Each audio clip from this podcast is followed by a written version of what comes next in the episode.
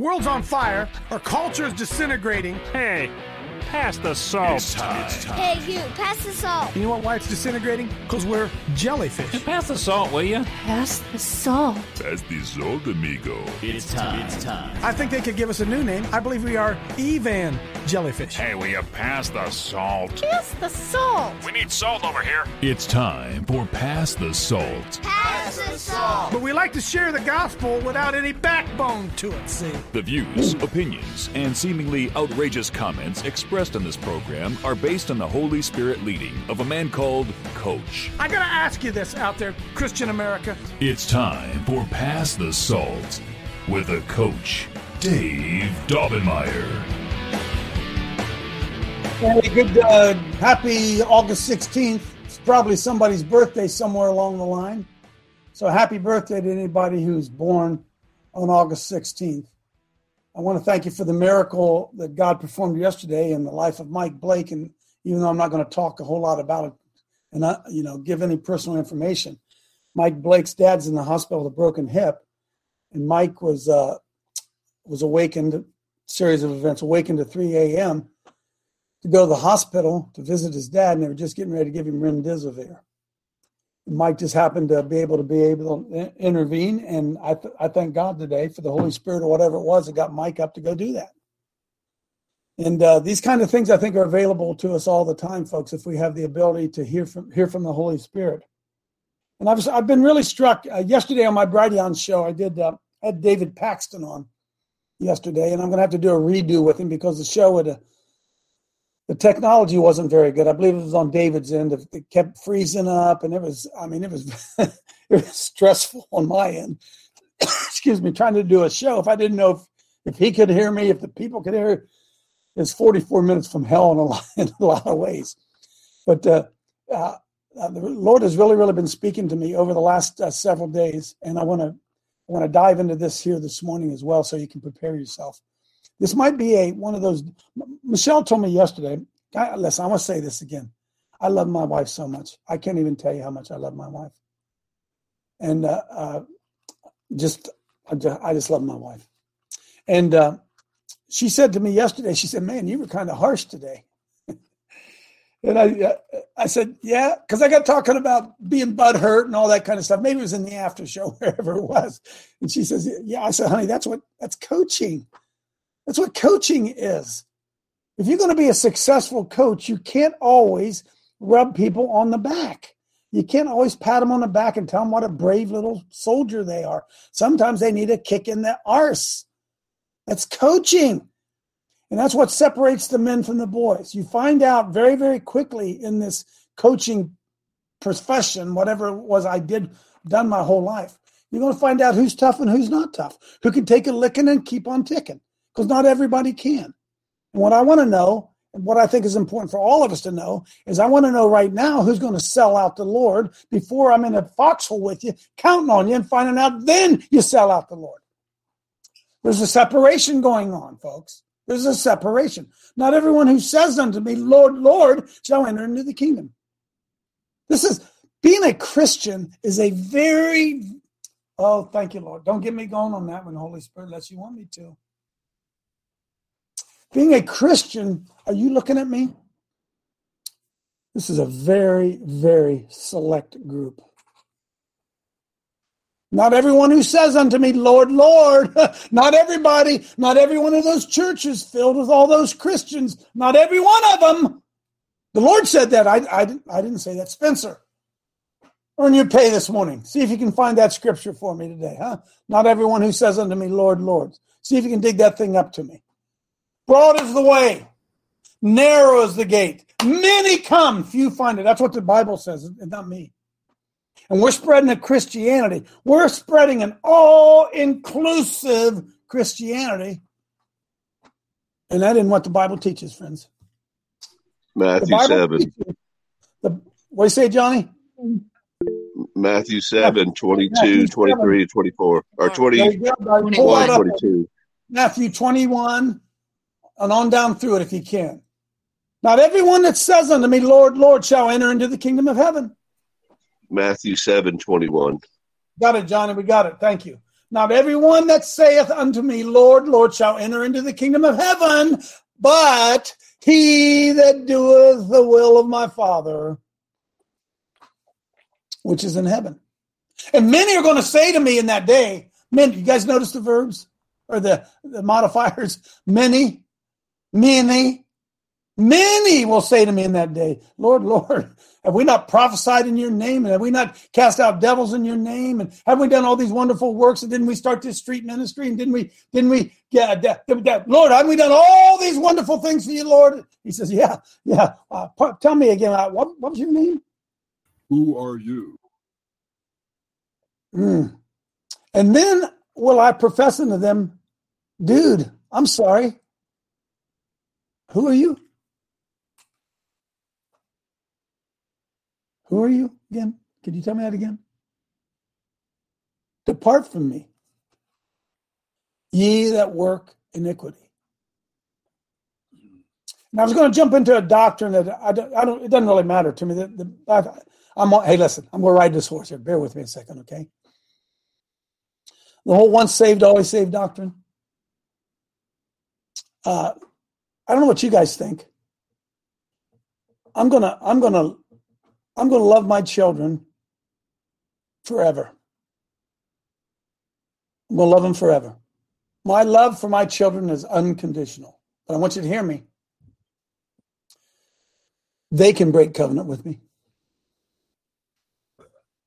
They can break that relationship. And it says, No one can pluck them out of my hand, but they can jump out. And if we if we think that this that Jesus that Almighty God, the King of Kings, sent his only begotten Son to die that horrible death on the cross so that you could come part way in. You could just kind of sort of be a Christian. He says, Why do you call me Lord, Lord, and not do the things that I say? Why do you do that? It's really been uh, it's really been on me heavy since since uh, with, again with David Paxton this weekend out, out of Betty's. Thanks again, Betty. Uh, it really penetrated. It really penetrated me. And I looked at my own life, looked looked at my own life, and said, "Why do I claim to be a Christian and not do what He asked me to do? What? Why? Why do I? Would anybody?" Again, I, I, I go back to my old football coaching. Why would I put a quarterback in the game and let him run his own play? How long would a guy stay on the foot? How, how long would a guy stay on my football team on the field if he was running his own play? If I told him to block like, will you block him? Will you block that guy? Will you block? Well, coach, I felt like I ought to get this guy. And he does it over and over. And I said, you know what, dude? Come over here and sit down. I never knew you. I'm going to get another guy in there. We have a Christianity where we think it's like Santa Claus. Just everybody come and sit on his lap. Folks, he sent his son. Anybody got a son out there? Anybody got a son out there? How many of you would sacrifice your son and then just cheaply let people come? Lord said, Why do you call me Lord? You don't do what I ask you to do. You know. Lord said, For you to know to do good and not to do it. Well, that's sin. Well, what is sin? It's disobedience. Disobedience. And you can hang on to all you want to the to the to the bless me gospel, to the what do they call that? Doesn't whatever that evangelifish gospel. You can hang on to that all you want to, but you better realize that you may stand before the Lord and He's going to say, Dude, I'm sorry. You never did one thing I asked you to do. Oh, that's not true. You did about 20% of what I asked you to do. About 20%. Yeah, you did. Every once every once in a while, when it benefited you, you would you would do the gospel. Then you would. But I can tell you the truth, my friend. The Lord would be saying to me, "You never did the hard thing for me. I watched, and when it got tough, you you went and hid. You went and hid in your prayer closet and acted like you were fighting in your prayer closet rather than out on the front lines where I want you to be. And he said, You were my ambassador and you were my representative. And that if you didn't go and speak, My word didn't go five, didn't go, it didn't go for. I just trusted you. I put my Holy Spirit in you, and I told you go into all the world. And you didn't do it.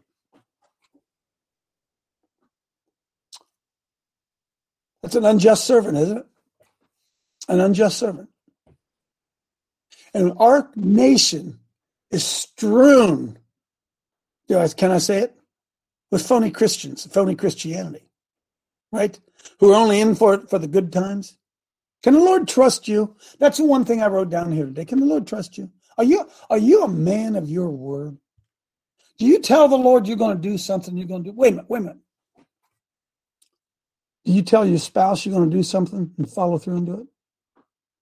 Do you tell your children you're going to do something and follow through and do it? Do you? Do you tell your pastor, do you tell your friends you're going to do something, follow through and do it? Do you tell people you're going to be there and then you don't show up?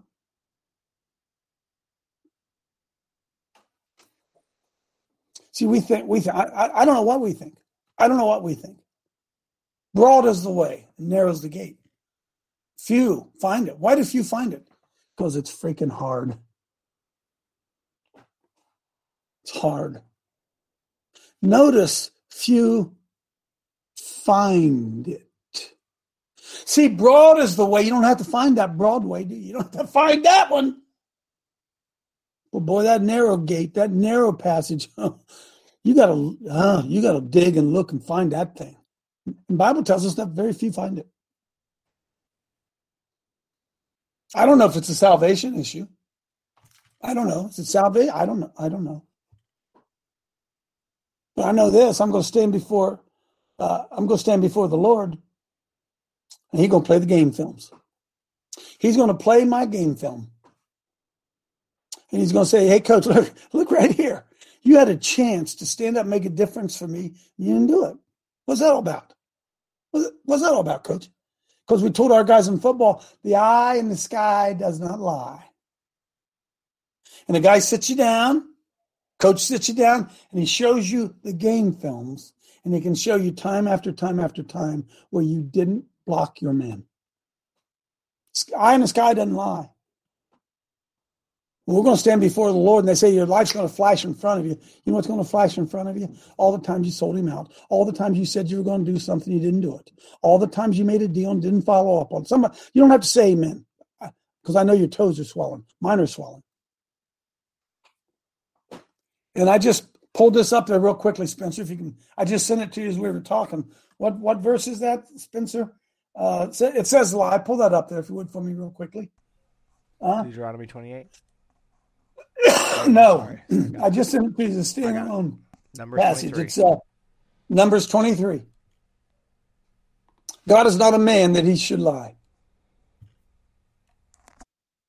Now I'm going to stop right there a second. It doesn't say God's not a man.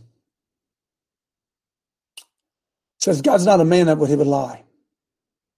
And neither the Son of Man that he should repent. Hath he said, and shall he not do it? Or hath he spoken, and shall not made, make it good? Are you man, woman of your word or not? Are you? Are we? What are the consequences of not being one? How does it impact those around you? Tell you a story about my good buddy, Coach Norm Emmons. I've told this before, 10, 15 years ago, it's been a long time ago now, when our son ran into some some problems, and I picked up the phone and I, I called Coach Norm. He's, Norm is and was my best buddy. I, I called him and said, told him what had gone on. And Coach Norm's reaction on the other end of the phone was really kind of muted. I thought, man, it was kind of odd when I hung up the phone. I told him what had happened. He hung up the phone. 40 minutes later, he was at my door. He jumped in his car and immediately ran to my aid. See, we expect the Lord to do that, don't we? But do we do that? Do we do that for our brothers and sisters? Are we our brother's keeper? Are we too busy Are we too busy to help our brother? Are we too busy to whatever it would be? Whatever it would be. See, church, church has screwed everything up for us. It screwed everything up for us. Because you go to the church and you give the church all your money. And the person sitting beside you can't even doesn't even have enough money to eat. You give your money to the church. The church does what with the money? Smoke screens and hire employees and carpet and blacktop. You know what I'm talking about, right? And that personal one on one connection between you having a need and me filling it. You can't you can't beat that. That's that's relationship building. See, that's relationship building. And we're, we're not. Dare I use this word? We're not promise keepers. Sorry. We expect the Lord to keep his word. But we're not promise keepers. I played this song this morning. My wife got up a little bit late and she came out and she came out when I was doing my show prep. She says, What what? What what what are you listening to that for?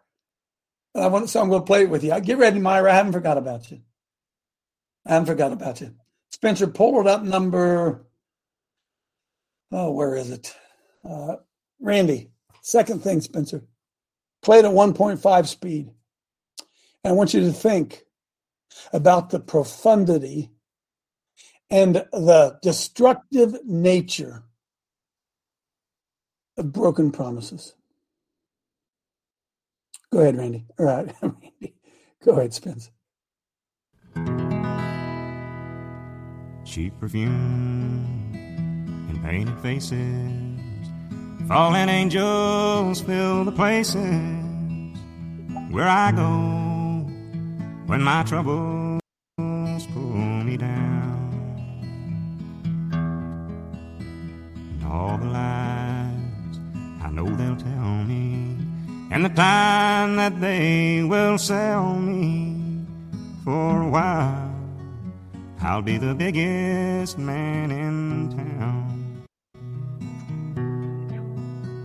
Back at home, in bed she's crying. For her love for me is dying, but she'll pray I make it safely through the night. When the morning sun starts showing to her bedside, I'll be going, and she'll hold me while I face the morning light. And I'll make promises, promises to change. I'll make her promises. Swear I'll rearrange and I'll start giving all the love she needs if only she'll stay. Once again, she'll reassure me, and I believe her love will cure me, and I'll fall asleep with tears on my face. And I know she's just a woman, and her love can't last forever. And someday soon, I know she'll leave without a trace.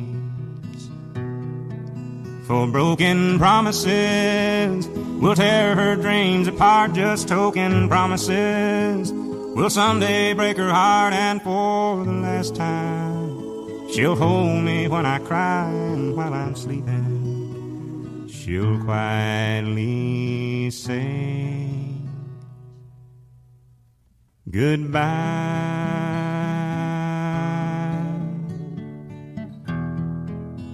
Oh, that the Holy Spirit would quietly say goodbye, and we wouldn't even know it because he's not a man that he should lie. But we are a man who constantly do it. And uh, there are consequences to it, folks. Consequences to it. And uh, I wanted to get that off my chest today. it's not aimed at anybody in particular.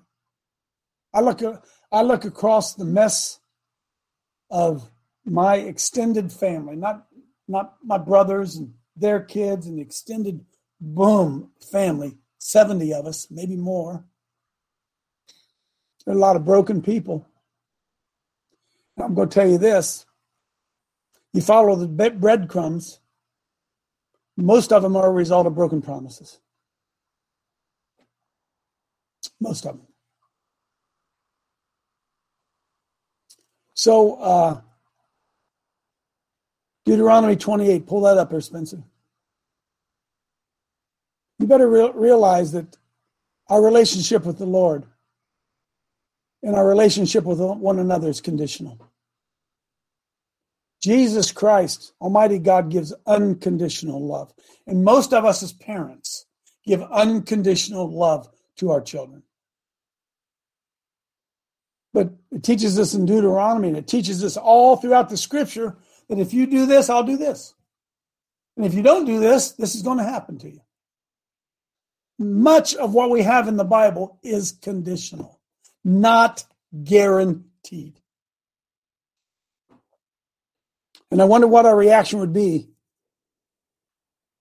if you really realized you could lose your salvation. You know, it tells us in Revelation chapter 3, verse 5. Can you do that real quick, Spencer? I'm sorry. Just going where the Holy Spirit's taking me. Revelation chapter 3, verse 5. It says this He that overcometh, the same, same shall be clothed in white raiment, and I will not blot out his name out of the book of life. So if he's not going to blot it out, doesn't mean he can. Does it mean he can blot it out? And would it be different if we understood that he's going to replay those game films and he's going to show us all the times that we said that we were going to do something, we didn't do it. All the times when we said we were going to be faithful to him, we didn't do it. Is he going to replay that game game film? You better believe in grace, baby. You better believe in grace. Because you all tell I'll tell you all of us, there's nothing harder than actually deeply forgiving someone who deeply harmed you. Somebody say amen. Nothing amen. harder to do. Amen. Than deeply forgive someone who's deeply harmed you. It has to be almost supernatural. And can you imagine if such a thing were possible? Can you imagine the look on our Lord's face at the number of us who betray him daily? Sobering thought, isn't it? Don't want to scare you. Want to wake you up? Let's go back to Deuteronomy real quick. I haven't forgotten you, Myra. I haven't forgotten you. Go back to Deuteronomy. Came to pass if you will. conditional. It come to pass that if you shall hearken diligently to the voice of the Lord thy God, to observe and to do all of his commandments, which I command you this day, the Lord thy God will set you high above all nations on the earth. That's his covenant. Covenant. Right there it is. That's the covenant if you hearken diligently unto the voice of the Lord to observe and to do, to observe and to do, to observe and to do. What will happen? All these blessings will come upon you and overtake you. That's what's going to happen. You're going to be blessed in the city. Rolls get, get scrolling, man. You're going to be blessed in the city, and blessed shall you be in the field. You're going to be Blessed shall you be the fruit of your body, the fruit of the ground, fruit of the cattle, increase your animals, flocks of your sheep. Blessed shall be your basket and your store. Blessed shall you be when you come in. Blessed shall you be when you go out. The Lord shall cause your enemies to rise up against you to be smitten in their face. They'll come. This is his conditional promise. If you do this, do, do and obey, hearken and obey. This is what this. Hey, this is what you get shall command the blessing upon you in three in thy storehouses, and all you set your hand unto shall bless thee in the land which the Lord thy given you. Lord shall establish you as a holy people unto himself, and all the people of the earth shall see that are called by the name of the Lord, and they shall all be afraid of thee. And the Lord shall make thee plenteous in goods, and the fruit of your body, and the fruit of your cattle, and the fruit of the ground, and the land which the Lord swore to give unto your fathers. And the Lord's going to open up this treasure, good treasure of heaven, to give the rain into the land, to bless all the work of your hand. You shall lend unto many nations, they shall not borrow, and the Lord shall make you the head, not the tail, shall be above and not beneath. And if that if that if that thou hearken unto the commandments of the Lord thy God, which I command you this day, to observe and to do them. You're going to go aside from the words which I command you this day, to the right hand or the left, to go after other gods and serve them. But it shall come to pass if you don't hearken unto the voice of the Lord. Boom. Cursed here, cursed there, cursed here, cursed there, cursed here, cursed there, cursed here, cursed there, cursed here, cursed there. That's an un that is a conditional promise, folks. That is a conditional covenant. You do what I tell you to do and get out of the way, baby. Here come the blessings. But if you don't, buckle up because here come the curses. And it all has to do with whether or not you hearken and obey to what he's told us to do. I thank God for the grace of, I thank God for grace because I haven't hearkened and obeyed. Anybody confess that with me? I haven't. I'm, I'm a, I, uh, can, I'm a situational follower of Jesus. That'd be me. I'm a situational father, follower. I follow him when I get in trouble, when I need something, then I call on him. Then I call on him. But when he wants me to do something, I'm too big. I, Lord, I can't do that. They're going to laugh at me. They're going to say stuff about me. I can't do that, Lord. It's conditional.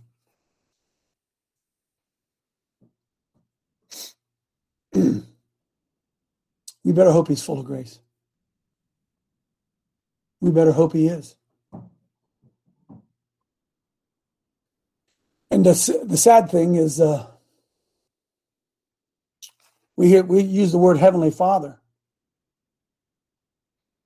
And we try to bring others into the kingdom, talking about our Heavenly Father, talking that Christianese, that Christianese language that they don't understand.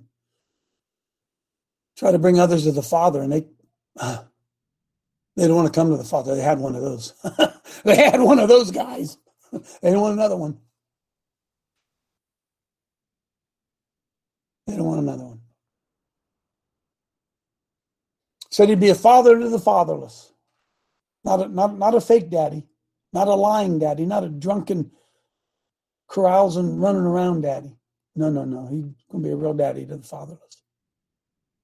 You notice that it never says anywhere in the scripture that he would be father to the motherless? No, no. To the fatherless. Because the scourge of American culture and American society is lack of fathers.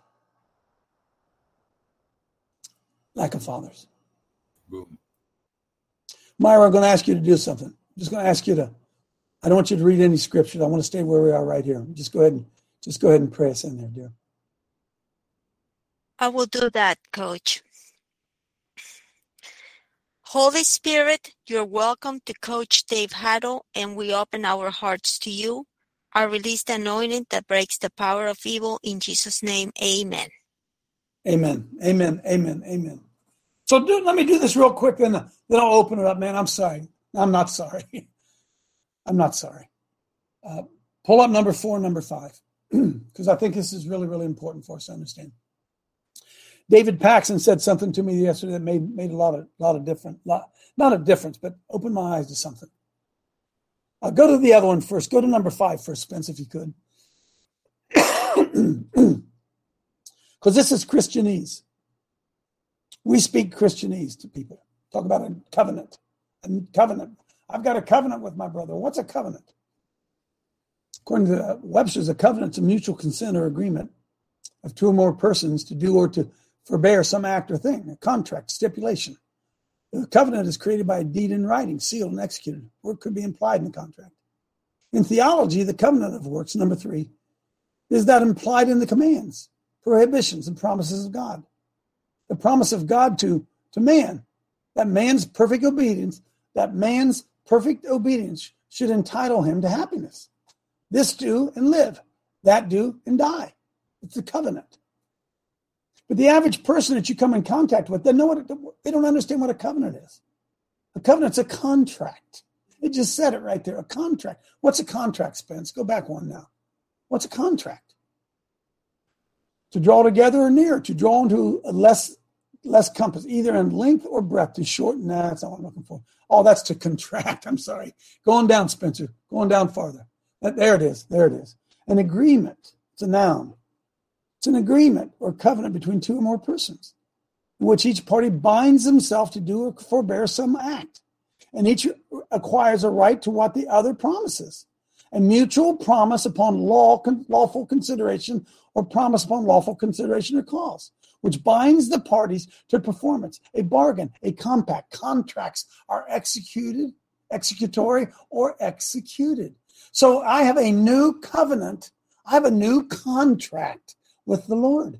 A contract written in blood. He signed it in his blood. I sign it with my word. That's all there is to it. And the blessings that we read about Deuteronomy 28 do you? He doesn't break the contract. He never breaks the contract. He never breaks the contract. But he honors the contract to be broken if you break the contract. You do this, I'll do this. You do this, I'll do this. You don't do this, I won't do this. It's a contract. It's a covenant. But it's Christianese, isn't it? covenant, new and everlasting covenant. No, it's contract. Can you break a contract? Right now, in your flesh, can you break a contract? We do it all the way, all the time. Did you ever hear somebody ever run to a guy and say, My word is my bond? My word is my bond. Is that true of you? Is your word your bond? Yet you want the Lord's word to be his bond? You want him to uphold his part of the deal when you don't?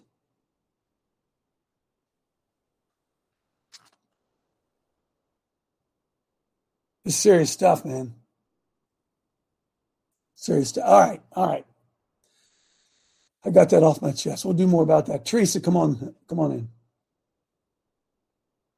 I want I want you to look I want you to look. Hang on. Those relationships around you that are broken, they're broken for a reason. Because you were in covenant. And uh, you didn't keep your word. You didn't hold up your end of the bargain. Because you didn't, there's a trail of tears. The Bible tells us that the sins of the father passed on to the first, second, third, and even to the fourth generation. And it took me a long time to realize that I hadn't really been fathered. I had a father. Love you, Dad. I had a dad who loved us. He loved us so so much he worked double shifts at Kaiser Aluminum the whole time I was growing up. He loved us so much that he gave his life to go earn money to take care of his five kids. He loved us. But he wasn't a father in the true sense of the word. I'm not being critical, Dad. And then I did a little bit of history. You know what I found out?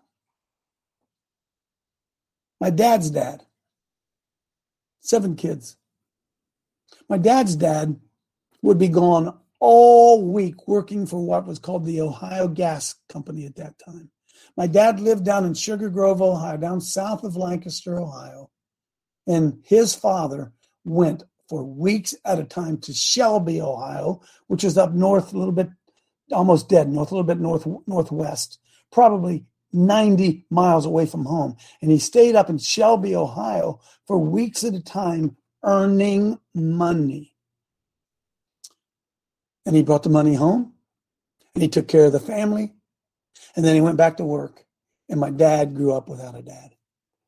Really. And then what was the pattern?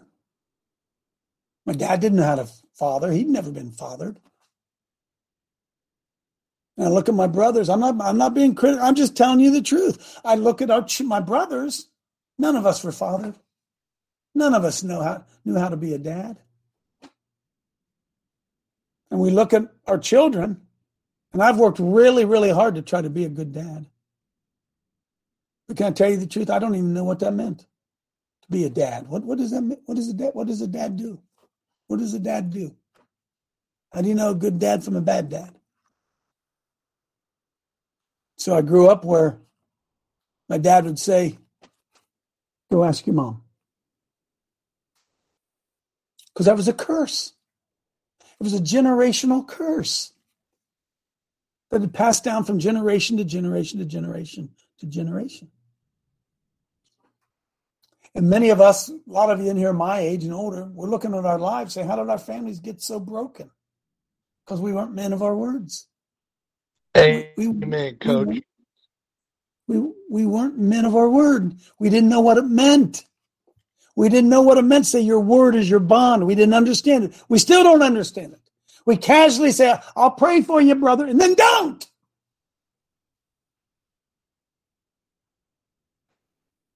And we don't understand the consequences of not doing it, the spiritual consequences of not doing that. That it opens up doors to the enemy. How many of you laid in bed at night crying over the fact that your dad didn't keep his word? Said he was going to take you here and didn't do it, or said he was going to do this and didn't do it. Said he was going to be at your ball game, didn't come.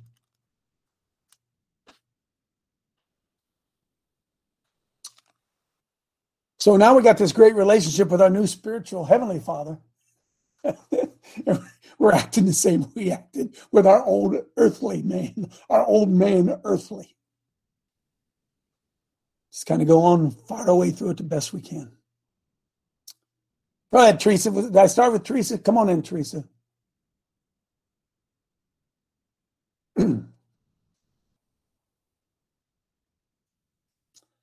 no? Roger. I can't hear you, Teresa, if you tried. You can try again.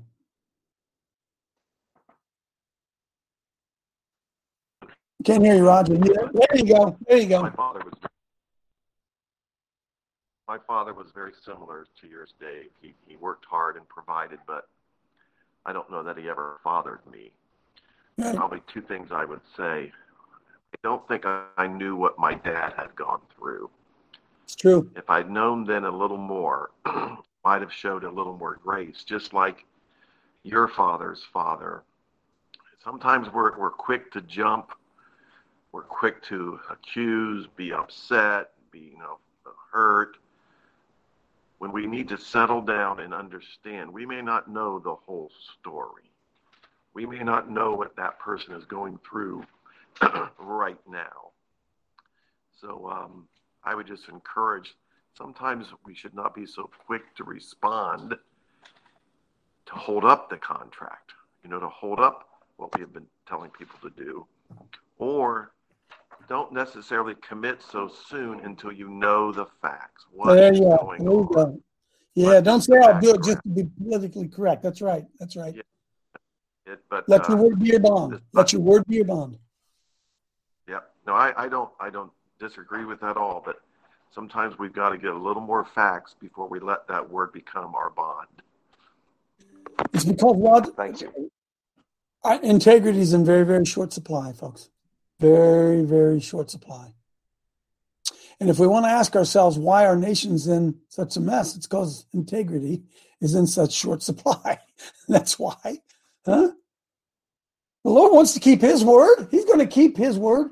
He's not a man that he should lie. We just read it. Not a man that he should lie. He will keep his end of the bargain. But we got to keep our end of it as well. Joanne, come on in, then Jessica.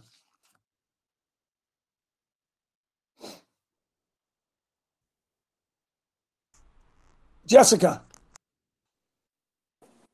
Joanne, you're not Coach. getting in. Yeah, go, Jess. Okay. Um, you know, when you were talking when you were talking earlier about your friend that, you know, jumped in his car, it reminded me of that song, I think it's by Tracy Lawrence. You find out who your friends are. And yeah. um, you know, Jesus is like that for us. The Holy Spirit is like that for us. And I guess the question is, are we like that for him? You know, are are you know, we have a lot of songs about Jesus being our friend, but are we a friend to Jesus? Is is I guess really the question. And um, I want I the reason I really raised my hand is I wanted to share a testimony when you were talking about forgiveness and talking about it being um, almost supernatural. So you had a show. It was either last week or the week before, and you were talking about you know how sometimes we're just bleeding, we're still bleeding, and I know I've been on a healing journey and a and a forgiveness journey um, with a specific person, and um, you know sometimes the best thing we can do is just say, Lord, help. You know, I can't do this on my own because forgiveness when you've been hurt deeply is and and deep forgiveness is something that is so counterintuitive to our to our human nature that we the only way we can do it is through the help of the holy spirit. And and so sometimes all we can do is just keep seeking it and just say help me forgive. Help me. Help me. Help me so um it's been you know there's a lot of things that have been said about forgiveness but uh, i felt the holy spirit say very plainly to me you when you forgive they can't hurt you anymore. They're not hurting you anymore at that point. Mm. And I don't know it when you said it, it's almost supernatural.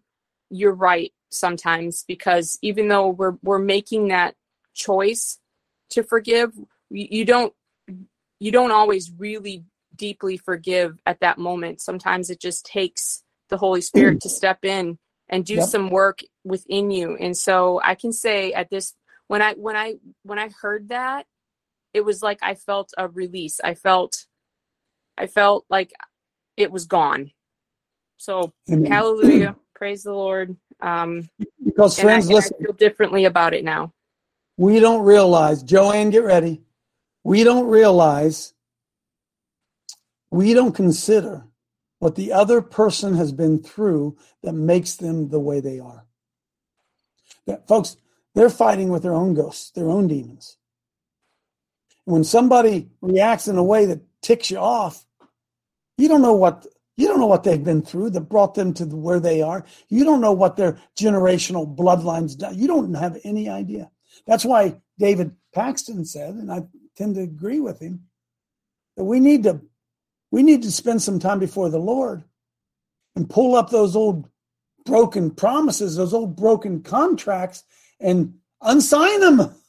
Say, Lord, I'm sorry. I don't want to be part of that covenant anymore. That covenant that my dad made and has flown down to I Lord, I want to take my signature off of it. And I repent of that. And I want cover the blood of Jesus. I don't want that. I don't want to be like that, Lord.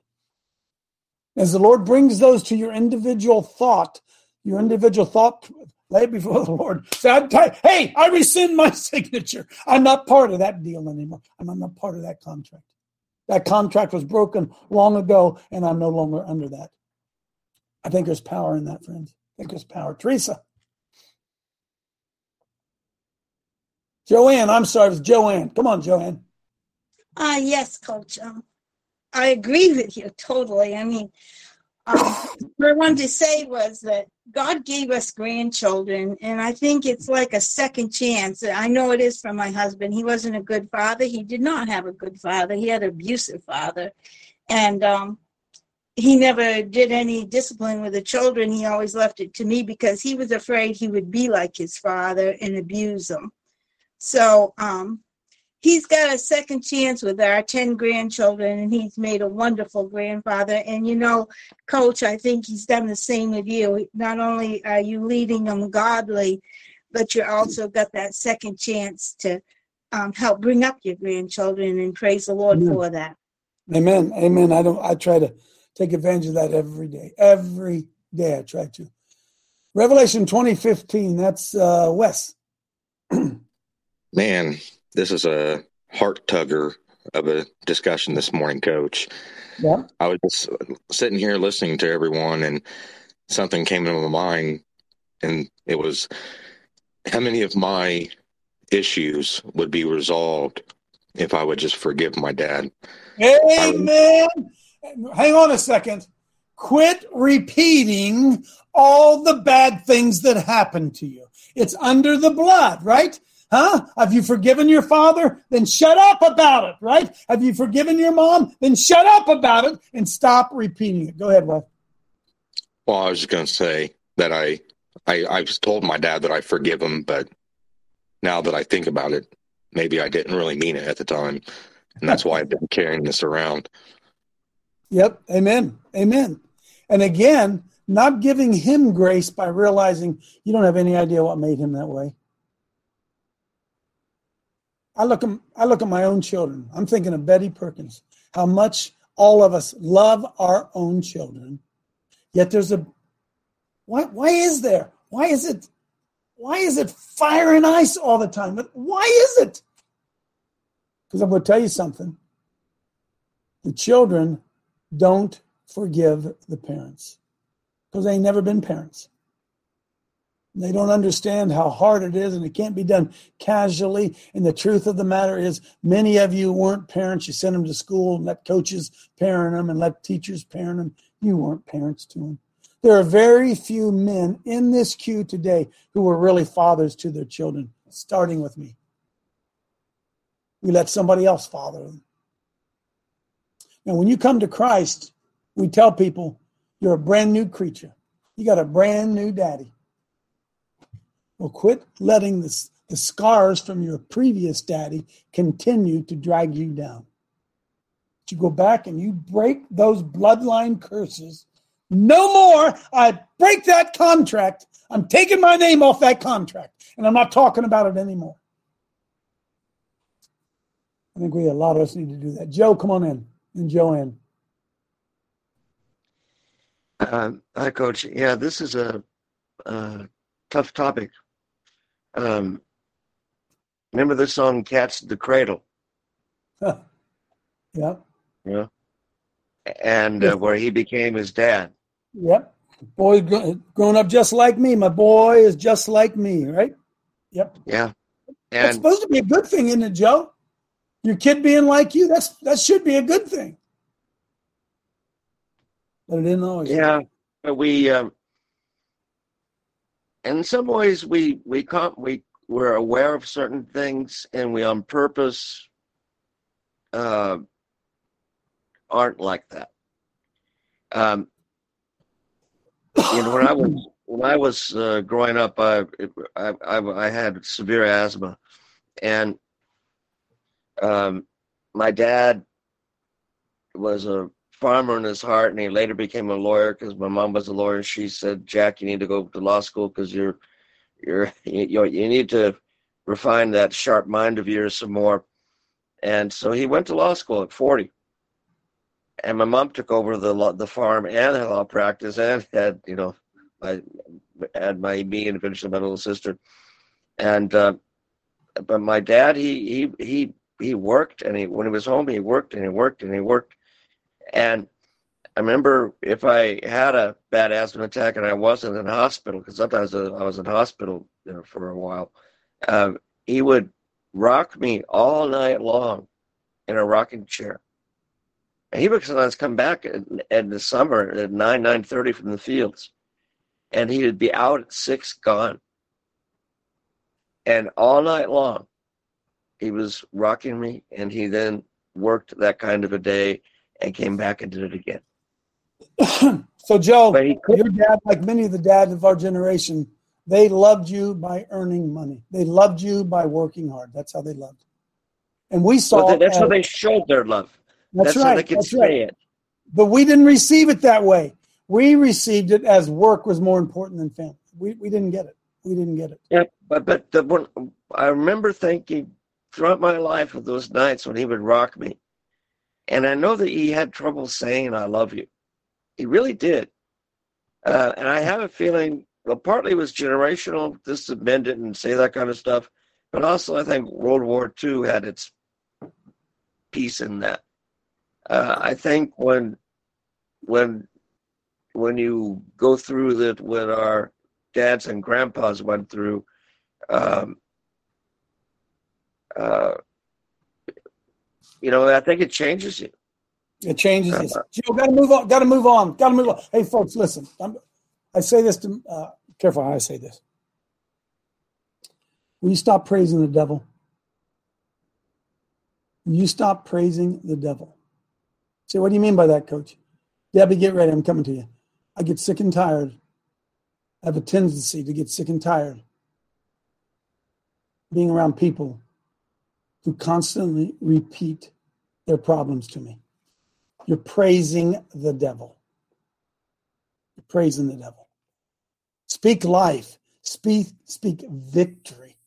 Speak the faith of God, not the rearview mirror of what the devil. Stop dragging that dead man around.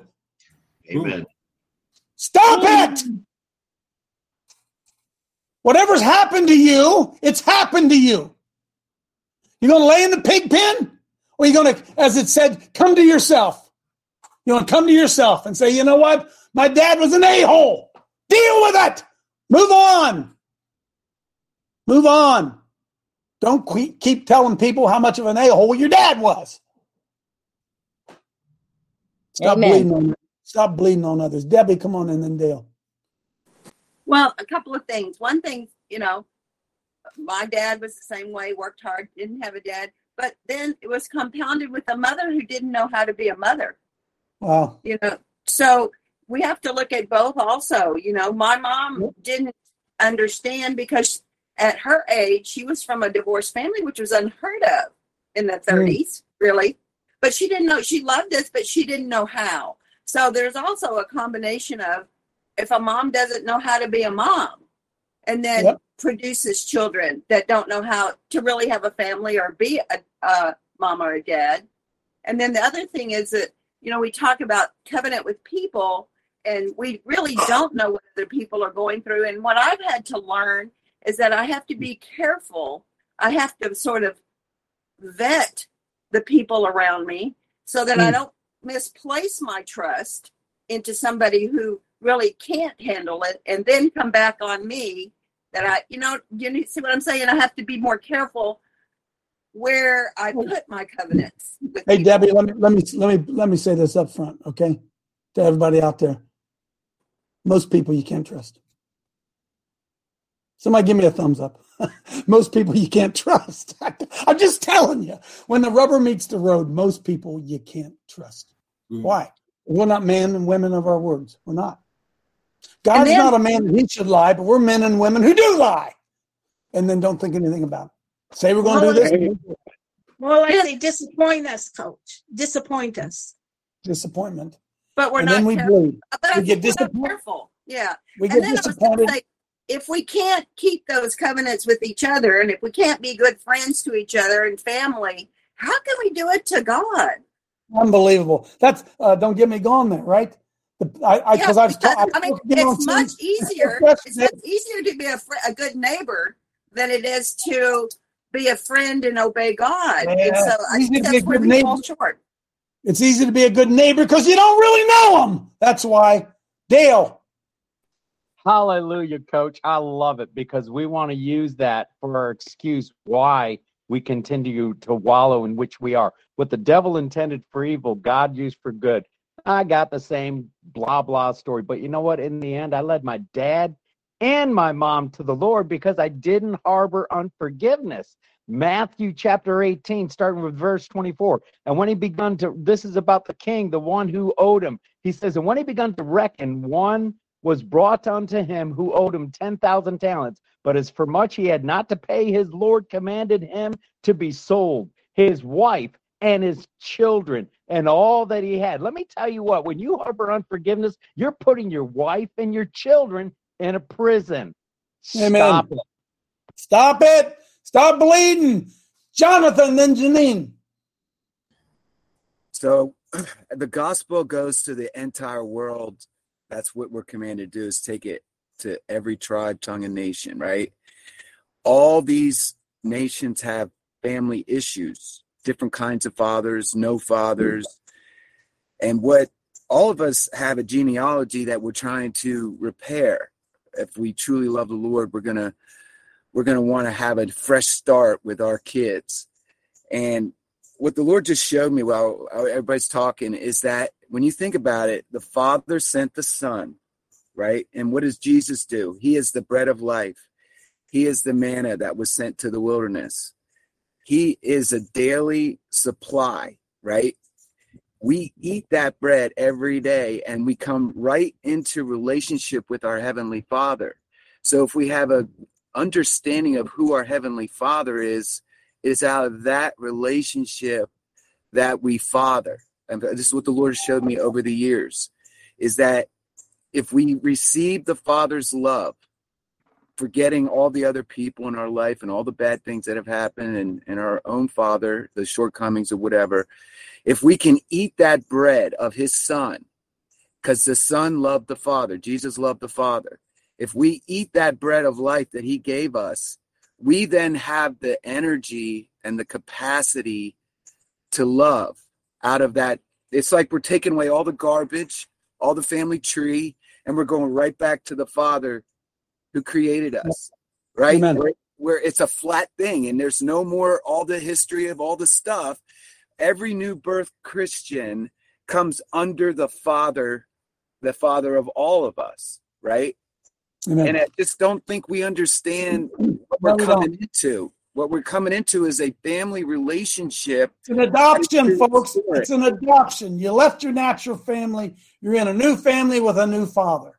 Stop ruminating over your bad father, your bad family life before. You're a new creature, new dad, move forward. All things become new. It's what the Bible says. Behold, all things become new. Hurrying through here. Janine, come on in. Um, I had great parents. Uh, my father was probably very, more, very, very strict compared to most parents. But you know, I never thought of them as being bad or or over good or whatever. And I think uh, when we blame our parents, it's because we think in our own mind we have a standard by which they should have been. We blame everyone else because it's easier to do the blaming than to change ourselves. And what happens is it's just stinking thinking. All three of my children, I told them, I said, when you came, because I wasn't serving the Lord then at the first, I, I wasn't given an instruction book. Had I known yeah. the word of God, I would have had a better uh, line. But you know, stop blaming everybody else and and start yeah. thinking it's because us. God says, don't look back for crying out loud. You go forward. Put the pl- put your hand to the plow and don't That's look. right. And when right? you're constantly looking back, you're mm. getting that stinking thinking and you're holding on to it. It's just it's just it's us we need to change. Not it, our it, parents. Boy, folks, our emotions keep us in bondage, right? Our emotions keep us in bondage. That's why we were talking the other day about the mind, the will, and the emotions, right? You can't let your emotions control you. And we do. Can I tell you why? Because somebody may mention a name to you and you get that ooh, you get that feeling in you when you hear that name, ooh, because you remember the wound they left. You remember. Now you can, if you want to, you can concentrate on that wound, or you can move beyond it. And if you don't move beyond it, you've never really forgiven them. Never really forgiven them. I'm always amazed at uh, people I run into who I hear stories of uh, infidelity, and the couple stay, stays together. There's infidelity, and the couple stays together. And I often wonder, how the hell do you do that? Do you understand the infidelity that we've shown towards the Lord? You understand how many spiritual girlfriends we have? Whether it be the Browns or the Buckeyes or the Bengals or our work or steak or what, whatever, our money, all kinds of girlfriends, always dragging them, trying to sneak our girlfriend into the house and tell our wife and our Lord how much we love him. We love you, Lord. And I got back here in the back room. I got this whore back here in the back room. It's I'm really trying to please. So it takes a real deep, uh, real deep uh, spiritual assessment for us to be able to to fight through this stuff, man. That's what the spiritual war is all about. Melvin Clay. Couple minutes, yeah, go quick. Yeah, our culture promotes emotional thinking. Um, media, TV shows, um, it's all about emotions, and I yep. think that that's the tool of the enemy. Amen. Emotions will betray, you, as my friend Chad says. Clay. One thing that greatly helped me, Coach, was when I figured out that our heavenly Father is my true Father, and that my earthly Father is just a brother in Christ that's a fallen sinner and he needs to be picked up and lifted up, and he makes mistakes too. And when I Amen. looked at my father and mother like that, it changed my life in the way that I think about them. That's a, Amen, that's a Clay. Great, uh, because especially many of us, we grew up with parents of the of the depression, right? My Lord, we we we don't have any idea what they went through. No idea, right? No idea. So remember this. Got to kind of wrap this up here today. It's a contract. Contract. Are you keeping your end of the bargain? Are you doing what the Lord's asking you to do? And I think probably for the most part, if we take a good evaluation of it, we're not very loyal. Our fidelity is not to the king. Our fidelity is to other stuff. If it's going to change, got to start with us individually. Got to start with us. Blessings. See you tomorrow.